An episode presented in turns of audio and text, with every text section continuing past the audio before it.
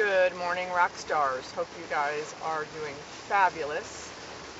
So today's question is response to one of my students who asked me, when canvassing, do we just go to the competitive set or do we go to properties with similar demographics?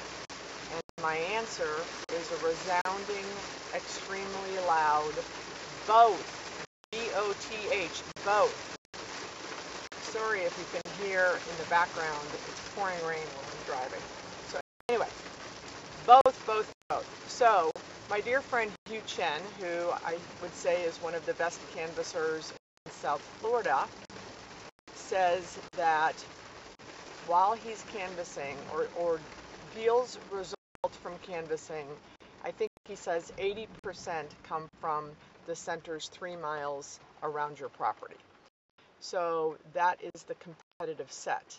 And I believe that you have to hit all of the tenants in those three miles at least five times before you give up. So, if, for example, there's, a, let's say, an educational toys and bookstore within three miles of your property and you would really love to have them, and they told you no the first time, and they told you no the second time, I have uh, something called the rule of five. You need to get five no's uh, from them, and that doesn't mean you go five weeks in a row.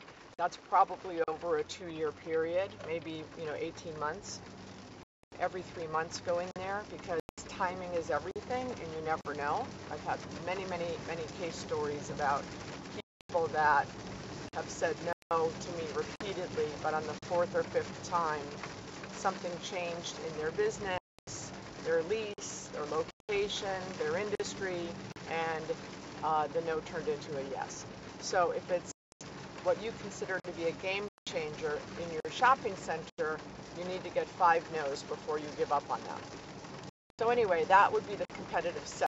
Once you have done that and hit all of the local tenants in three miles around your property, then uh, you can mix in some similar demographics. Um, and, and it's not to say you couldn't do it in the middle of, you know, while you're doing your five no's. So maybe you hit the three miles around your property over the first month of taking over the asset, and then month two you venture out and start going to similar demographics. Grab newspapers uh, in your market. Look at the uh, in the hard copy of the newspapers, like the local town's newspaper and see the advertisements inside the newspaper.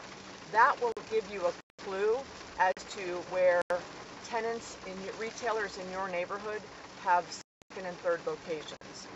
Those are the markets I would hit next because, for example, if you know in South Florida, if I have a shop, if I have a tenant that I'm canvassing in Davie, it's highly likely that they're probably maybe in Pembroke Pines or Doral or Boca, you know, similar demographics, maybe high education, high income, uh, high college education. I think I said that. Uh, similar population. So uh, look, that's for clues. I've canvassed in markets where I know nothing about the demographics, and one of the first things I try to do is pick up a local newspaper to see where some of the tenants that are in my property have other locations. So that's my answer uh, today. Thanks for the uh, email request. Uh, so both, everywhere, go. And you know, you might hit a property and you're quoting 40 bucks and you know, two or three people into the shopping center, they're at 10. You can, you know, I give you permission to uh, pack up and leave that property because that's, you know, not a competitive set or matching demographics. It might match demographics, but the center might be old and run down. I hate to say no for the prospect, but time is your commodity as well. So that's an instinctual thing that you need to take a look at. All right? So I hope you guys have a great week. Do some canvassing. Bye-bye.